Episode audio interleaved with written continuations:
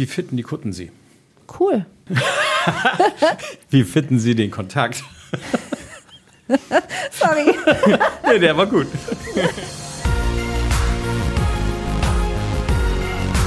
B und P Business Talk. Der Wirtschaftspodcast aus der Metropolregion Hamburg. Präsentiert von Business and People.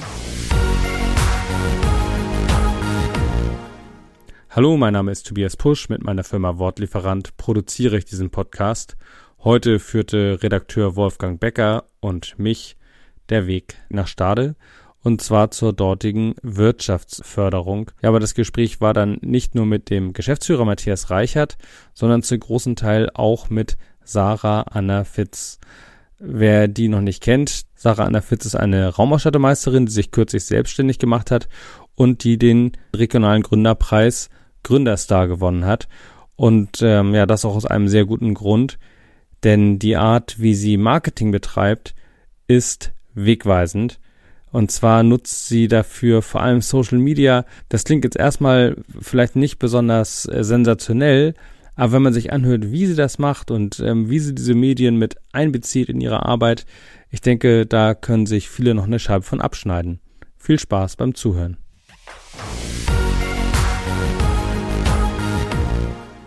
Wir haben heute einen Termin in Stade und ich habe äh, Herrn Matthias Reichert hier, den Chef der Wirtschaftsförderung im Landkreis Stade und Frau Sarah Anna Fitz. Mit beiden wollen wir einen Podcast machen und haben ein spannendes Thema, weil wir wollen uns unterhalten äh, über, sagen wir mal, die Wucht der neuen Medien.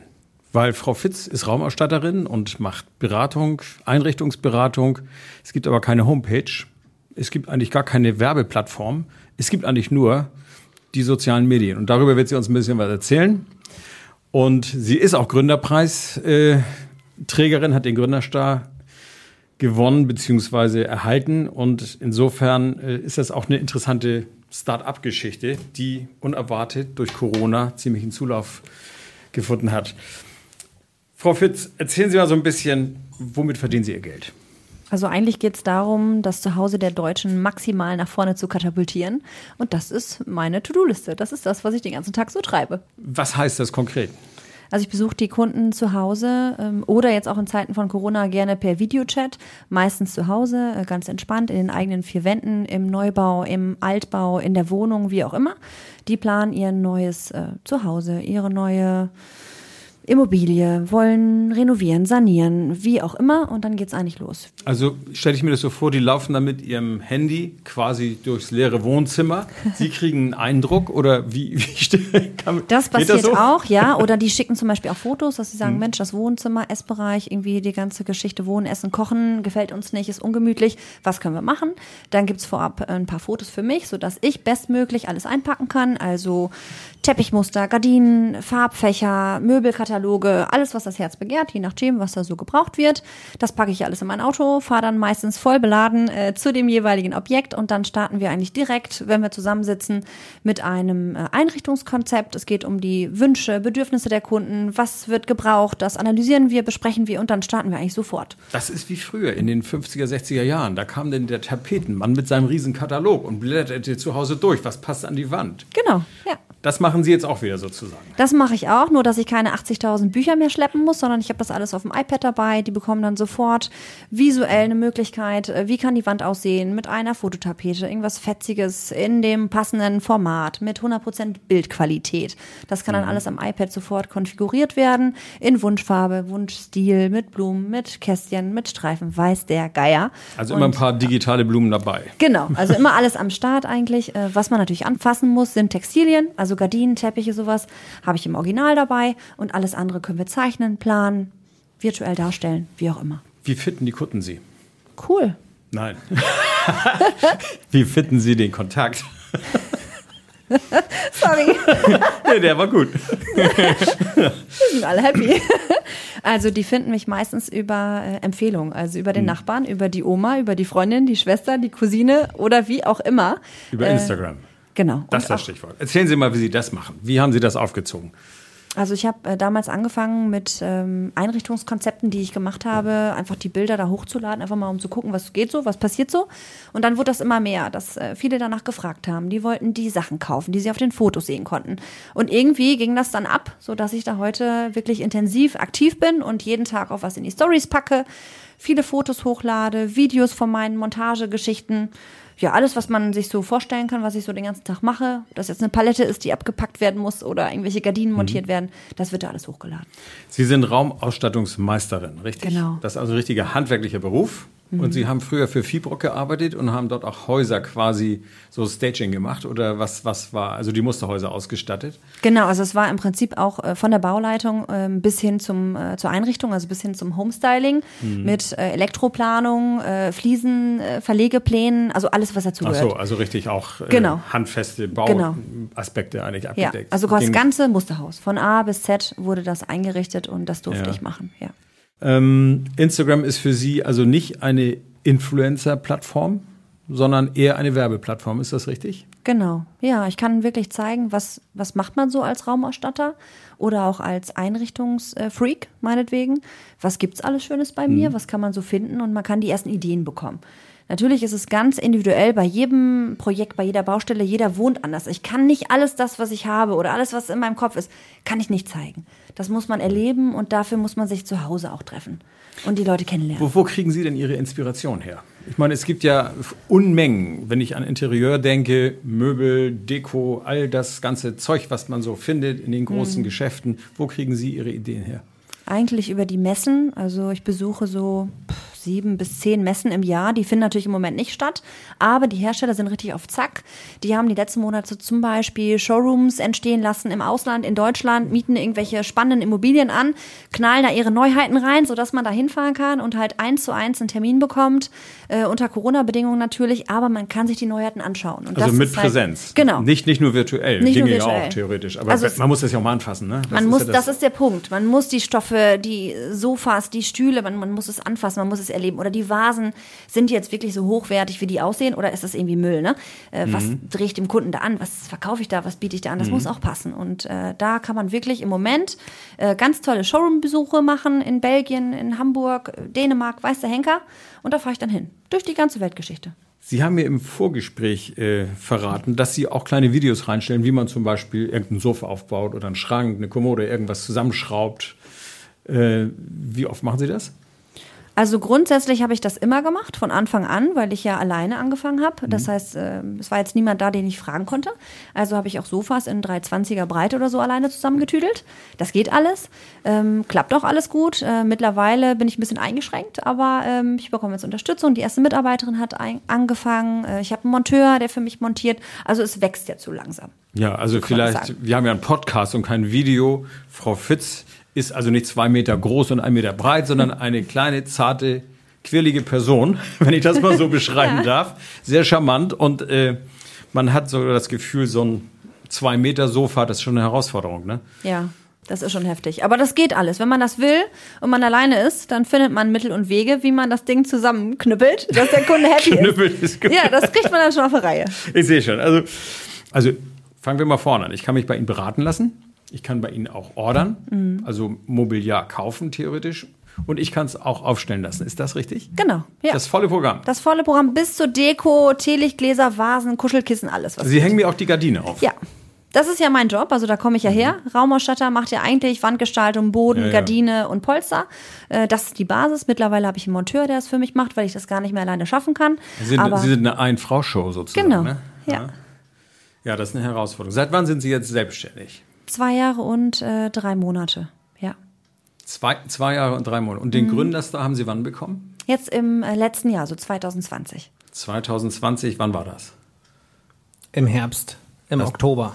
Herr Reichert muss jetzt einspringen, der muss uns sagen, wann das war. Im Herbst 20. Im Herbst 2020, genau. Das war Ja. also schon Corona-Zeit, ne? Sehe ich das richtig? Mittendrin. Ja.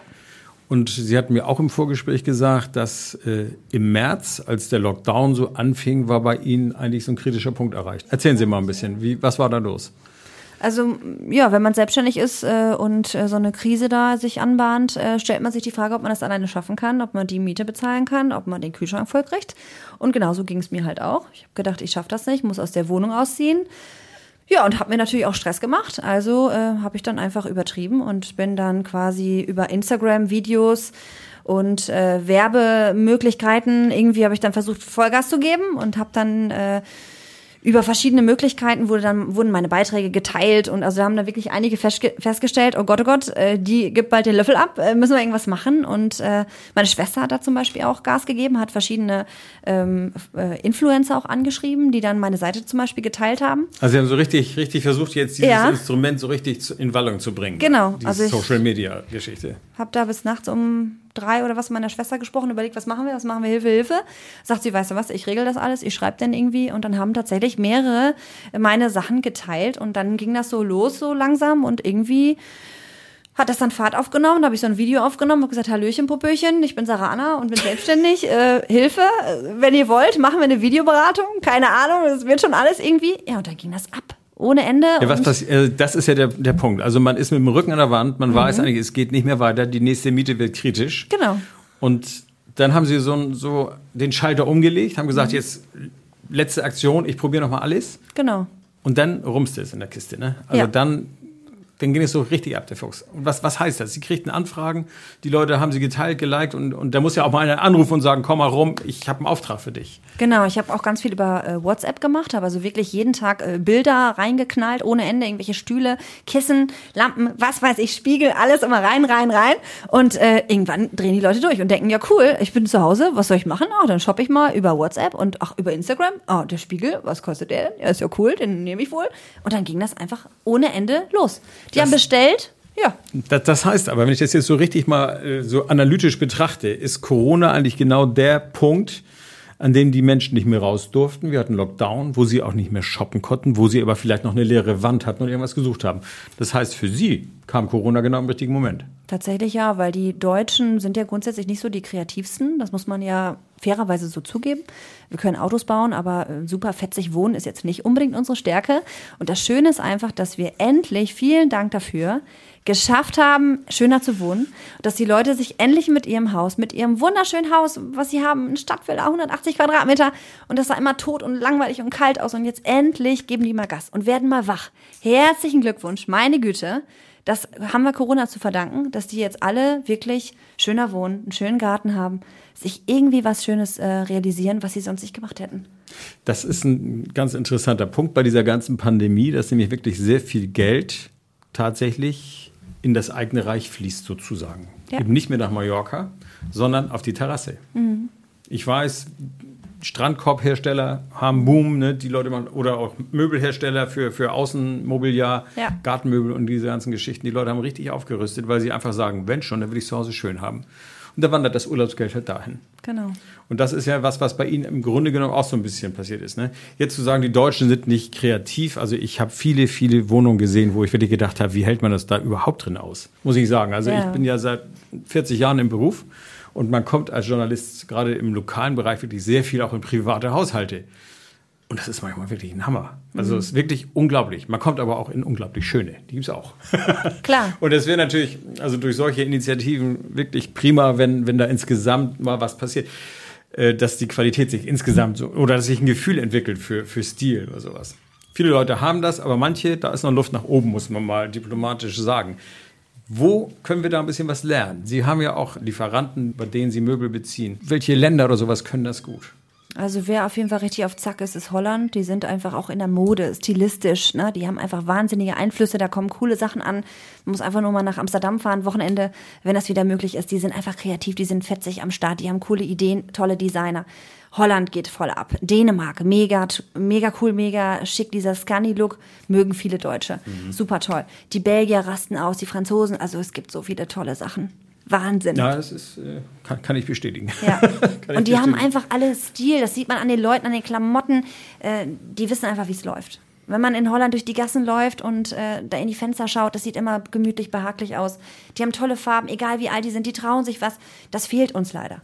Und das kann man einfach alles machen, wenn man sich ein bisschen damit beschäftigt, vielleicht mal eine Einrichtungsberatung bucht und sagt, komm Mäuschen, was machen wir hier? Wir haben das Budget, wir wollen unser Wohnzimmer auffetzen, aufpeppen.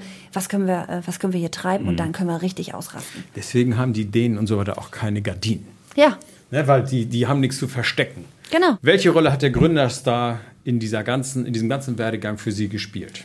Der kam ja nun also, nachdem Sie schon Gas gegeben hatten. Haben sich beworben? Wie lief das? Vielleicht kann Herr Reichert das mal erzählen. Wie war das Verfahren? Wann tauchte Frau Fitz in Ihrem Leben auf? Frau Fitz hat sich das erste Mal oder ist das erste Mal ins Leben der Wirtschaftsförderung äh, gekommen, als sie sich äh, für den Gründerstar beworben hat. Ähm, das muss ungefähr im Sommer dieses Jahres gewesen sein, denn die Bewerbungsfrist endete Mitte August. Und in dem Zuge hat Frau Fitz äh, äh, mit ihrem Unternehmen Interior Sanna äh, den, äh, die Jury des Starter Gründungsnetzwerks, die ja ähm, für die Preisverleihung zuständig ist, tatsächlich von ihrem Unternehmen, vom Geschäftsmodell und auch von der Unternehmensentwicklung äh, überzeugt. Das war sozusagen unser erster Berührungspunkt miteinander. Ja, das war also ein Preis ans Handwerk. Gibt es verschiedene Kategorien beim Gründerstar oder wie ist das? Genau, es gibt jedes Jahr verschiedene Kategorien. Es gibt einmal den Hauptpreis ähm, und im letzten Jahr gab es dann noch den Sonderpreis in der Kategorie Einzelhandel und den Sonderpreis in der Kategorie Handwerk. Das variiert immer so ein bisschen. Und das war der für Frau Fitz. genau. Ähm, grundsätzlich ein bisschen was zum Gründerstar. Diese Veranstaltung gibt es ja schon einige Jahre. Sie wandert zwischen Stade und Buxtehude hin und her, ist aber eben Teil des Gründernetzwerkes. heißt das Stader ne? Gründernetzwerk Stader ist, genau. Gründernetzwerk, genau. Genau. Und erzählen Sie ein bisschen, wie ist der Stand der Dinge? Kann sich denn heute mal jemand bewerben, der sagt, Mensch, was Frau Fitz kann, das möchte ich auch gern. Sehr gerne. Ähm, die Bewerbungsfrist für den Gründerstar 2021 äh, läuft. Ähm, gerne dürfen sich auch äh, geeignete Existenzgründerinnen und Gründer, wenn sie selbstbewusst genug sind, und ich hoffe, dass wir hier in der Region Stade eine äh, Menge davon haben, die dürfen sich jetzt bewerben, auch wiederum bis Mitte August. So, und äh, noch ein paar Facts zum äh, Gründerstar, zum Gründungsforum. Das wird in diesem Jahr zum 17. Mal durchgeführt.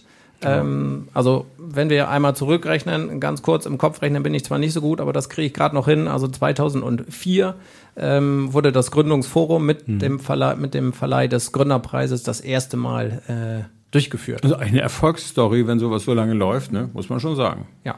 Und gibt wahrscheinlich auch eine ganze Liste von äh, ausgezeichneten Personen, Bewerbern.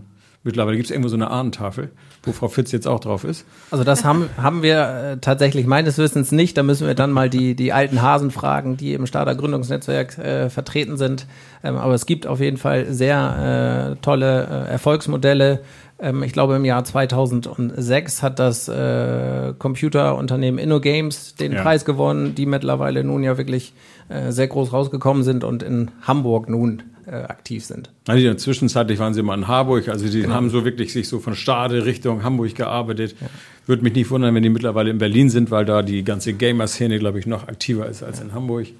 Man geht ja immer dahin, wo die Musik spielt. Ne? Klar. Und wo auch die Fachkräfte sind für das spezielle Gewerbe. Ganz wichtiger Punkt. Das ist bei denen, also wirklich ein großer Punkt. Das ist bei Ihnen natürlich ein bisschen anders. Sie sind Ihre eigene Fachkraft, ne? Genau. Frau Fitz, ja, Sie müssen alles selber machen. Das ist, äh, haben Sie mal überlegt, ob Sie mal jemanden anstellen wollen? Ja, die erste Mitarbeiterin ist jetzt äh, frisch gestartet, also seit 1.5. bin ich Arbeitgeberin, habe also jetzt eine Betriebsnummer. Ei, und. Äh, ja, die hat jetzt als Assistentin angefangen und dann hoffe ich, dass wir irgendwann mal ein Montageteam haben. Vielleicht noch ein Azubi. Ich würde ganz natürlich ganz gerne in meinem Handwerk auch ausbilden. Dafür habe ich auch einen Meister gemacht. Und äh, zwei Azubis durfte ich schon ausbilden in meinem Leben. Die dritte wäre cool, dann in meinem eigenen Unternehmen. Ja, mal Also gucken. das, das ist aber ja das, der eigentliche Sinn von, von Gründerstar, dass Menschen an den Start gehen, an den Gründerstart, dass sie also an den Start gehen und dann tatsächlich auch Menschen irgendwie in Arbeit bringen. Das ist ja der eigentliche Sinn von Gründung, dass das wirklich Unternehmen entstehen. Was ist denn Ihr Ziel? Wo soll es hinführen? Ich möchte und werde auch, irgendwie werde ich das schaffen, ein Firmengebäude bauen. Am liebsten im Landkreis Stade, natürlich auch gerne in Hasefeld. Das ja, Sie sitzen in Hasefeld, das wollen wir mal betonen. Genau, also ich fühle mich da auch sehr wohl und da sind viele Kunden von mir, viele Freundinnen auch. Also der Flecken gefällt mir, das ist alles gut. Ähm, ich würde ganz gerne bauen. Ein Firmengebäude, ähm, in dem ich dann auch wohnen kann, mit einem Showroom, mit ähm, einer Ausstellungsfläche, großes Lager, wo man einen LKW ranfahren kann für die ganzen Möbel. Also ich brauche dringend Platz und am besten morgen. Ähm, besser als, äh, ähm, also es muss, es muss schnell kommen, weil ich im Moment aus allen Nähten platz, platze und äh, der Platz einfach nicht da ist. Das heißt also, wir starten quasi in den sozialen Medien, bringen die Geschäftsidee auf Touren und irgendwann wird es jetzt, wird aus Software Hardware, will ich das mal sagen. Ne? Ja. Das heißt, werden Sie dann auch eine Homepage haben? Die haben Sie jetzt nämlich nicht. Nö. Nö. Ich glaube, ich brauche keine Homepage. Das ist ja irgendwie. Nee, also für mich. Sie brauchen ja nur noch einen Social Media Manager, dass Sie nicht alles selber machen müssen. Genau, weil die Stories äh, schlucken natürlich eine Menge Zeit. Ne? Man ist da viel am Basteln, am Hin- und Her-Tüdeln mit irgendwelchen Emojis und äh, Linien und Streifen und was man da alles für Farben reinmachen muss.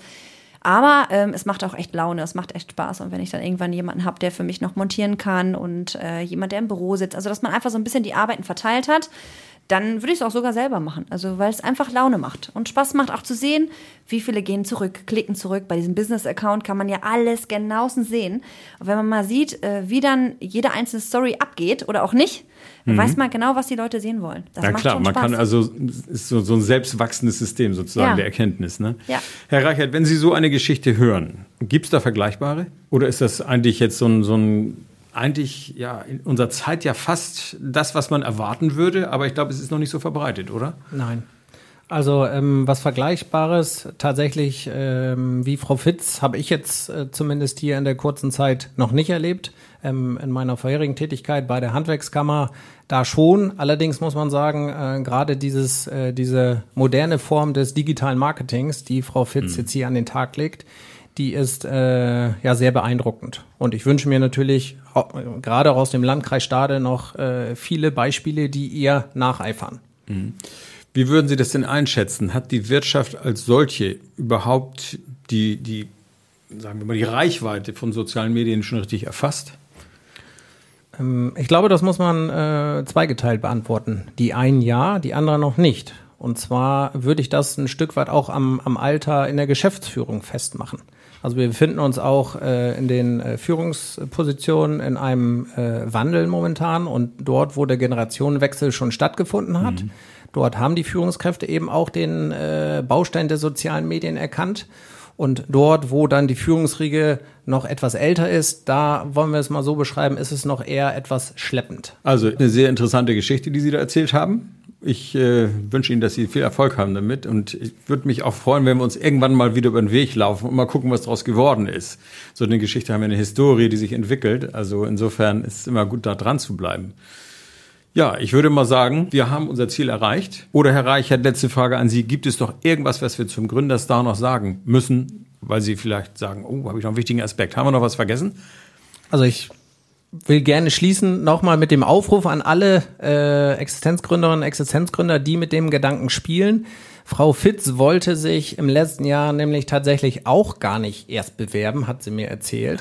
Und sie hat sich dann aber doch noch, Gott sei Dank, von einer befreundeten Handwerkerin überzeugen lassen, die ihr sozusagen den letzten äh, Seitenhieb dann gegeben hat. Und ja, was wir oder was das bewirkt hat, haben wir nun gesehen. Sie hat im letzten Jahr den Gründerpreis äh, gewonnen und ich glaube, dadurch auch ein Stück weit noch mal von der Berichterstattung profitiert. Also, äh, liebe Existenzgründerinnen und Existenzgründer, auch gerne im Nebenverb, Nebenerwerb, äh, bewerbt euch für den Gründerpreis 2021. Vielen Dank. Das ist der wichtige Punkt. Der Gründerstar setzt auch so ein bisschen den Scheinwerfer auf einzelne Personen. Ne? Das ist, man rückt plötzlich so ein bisschen ins Licht, weil man erscheint irgendwo in der Zeitung ganz klassisch, aber bestimmt auch in den neuen Medien, weil bespielen Sie die eigentlich auch? Ja, also wir äh, bespielen die neuen Medien natürlich. Äh, ich bin 38, äh, mein Team ist auch sehr jung hier, was hinter mir steht und äh, wir fahren, haben im letzten Jahr eine Facebook-Kampagne gefahren und werden das in diesem Jahr auch wieder tun. Und die Reichweite, die ist